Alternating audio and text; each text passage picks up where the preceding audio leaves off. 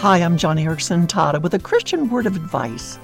Every morning when you wake up and look out on your day, be intentional about making choices that will increase your capacity for joy, service, and worship in heaven.